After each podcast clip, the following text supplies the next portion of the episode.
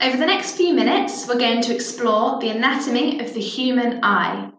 So the eye is made up of several components, which we will discuss each one in turn. So what have we got in the eye? We've got the cornea. So this is at the front of the eye and it's transparent and this is through which light is reflect- refracted. So refraction is when light enters from one medium into another and it bends. So light is going from the air to the inside of the eye. And so when this happens, the light bends, and this happens in the cornea. Another part of the eye is the sclera, and this is the white part of your eye on the outside, which is protective. We've also got the retina. The retina is found at the back of the eye and is full of receptor cells. Receptor cells are, sensitive to both brightness, which is light intensity, and also the colour of light. The optic nerve is also found at the back of the eye, and this sends visual information in the form of electrical impulses from the retina to the brain. So, light is transmitted through the optic nerve from the eye to the brain, and in the brain, it will produce an image for you of what this light looks like. So, let's recap those eye parts again.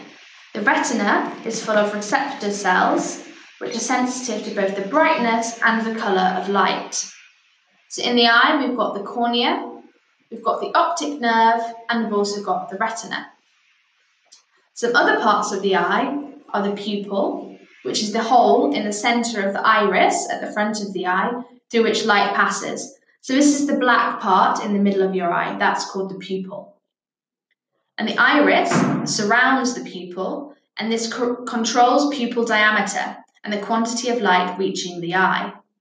So in really dim light, your pupils will get wider, which is controlled by the iris. And this is to let more light into your eye, so it seems like you can see better. And if you've got really bright light, your diameter of the pupil will shrink. So behind all that, we've got the suspensory ligaments, and this ring of fibers connects the ciliary muscles to the lens. So what are the ciliary muscles? This is a ring of smooth muscle that changes the shape of the lens to focus light. So, as I talked about before, the iris controls pupil diameter and the quantity of light reaching the retina. If there isn't much light, then the, uh, the iris will make our pupils dilate, which means get bigger.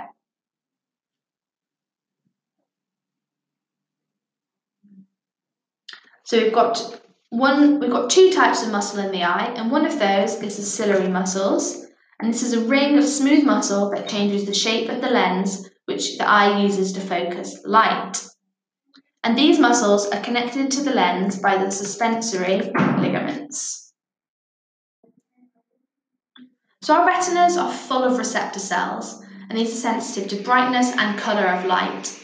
We can scan the retina in retina scanning to look at the pattern of blood vessels in your retina, and this can identify you. So, this pattern of blood cells is like a fingerprint, it's unique to the person.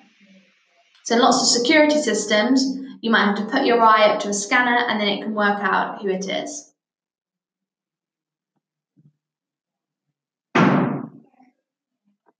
So let's recap all of those key structures in the eye. We've got the retina, We've got the ciliary muscles. We've got the optic nerve. We've got the sclera. We've got the suspensory ligaments. We've got the cornea. We've got the iris.